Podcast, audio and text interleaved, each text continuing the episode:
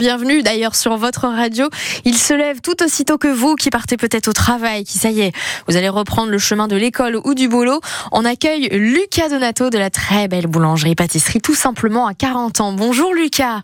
Bonjour. Merci de nous recevoir parmi tout le boulot que vous avez dès le matin, parce que vous, la rentrée, l'impression que ça s'arrête jamais le boulot chez vous, Lucas.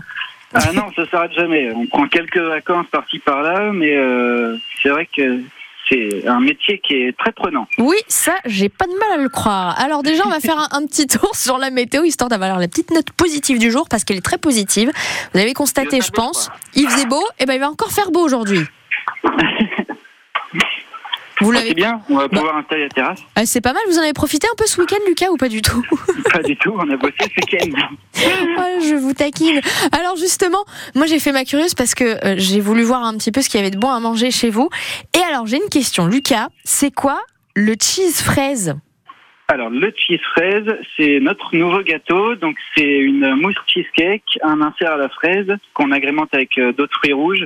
Parce que le problème de la fraise à la cuisson, c'est que ça perd pas mal de goût et un croustillant spéculo. Oh là là, vous avez revisité le cheesecake, mais avec de la fraise, quoi.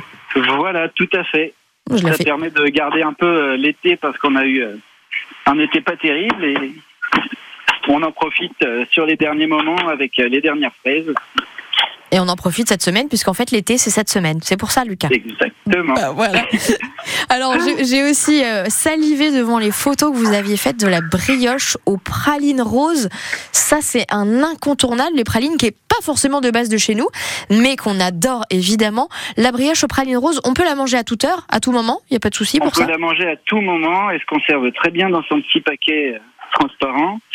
Et la brioche, c'est euh, une brioche qu'on pétrit 45 minutes tout doucement pour pas pour pas casser euh, tous les bienfaits de la farine.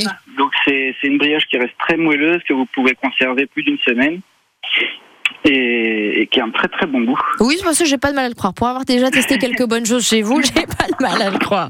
Allez tester un de rue de Lille, donc à 40 ans, la boulangerie-pâtisserie, tout simplement. Et eh ben écoutez, bon courage Lucas. J'ai pas envie de dire bonne rentrée parce que bon, ce serait un petit peu voilà, mais, mais bon, lundi quand même. Et sous le soleil, Lucas.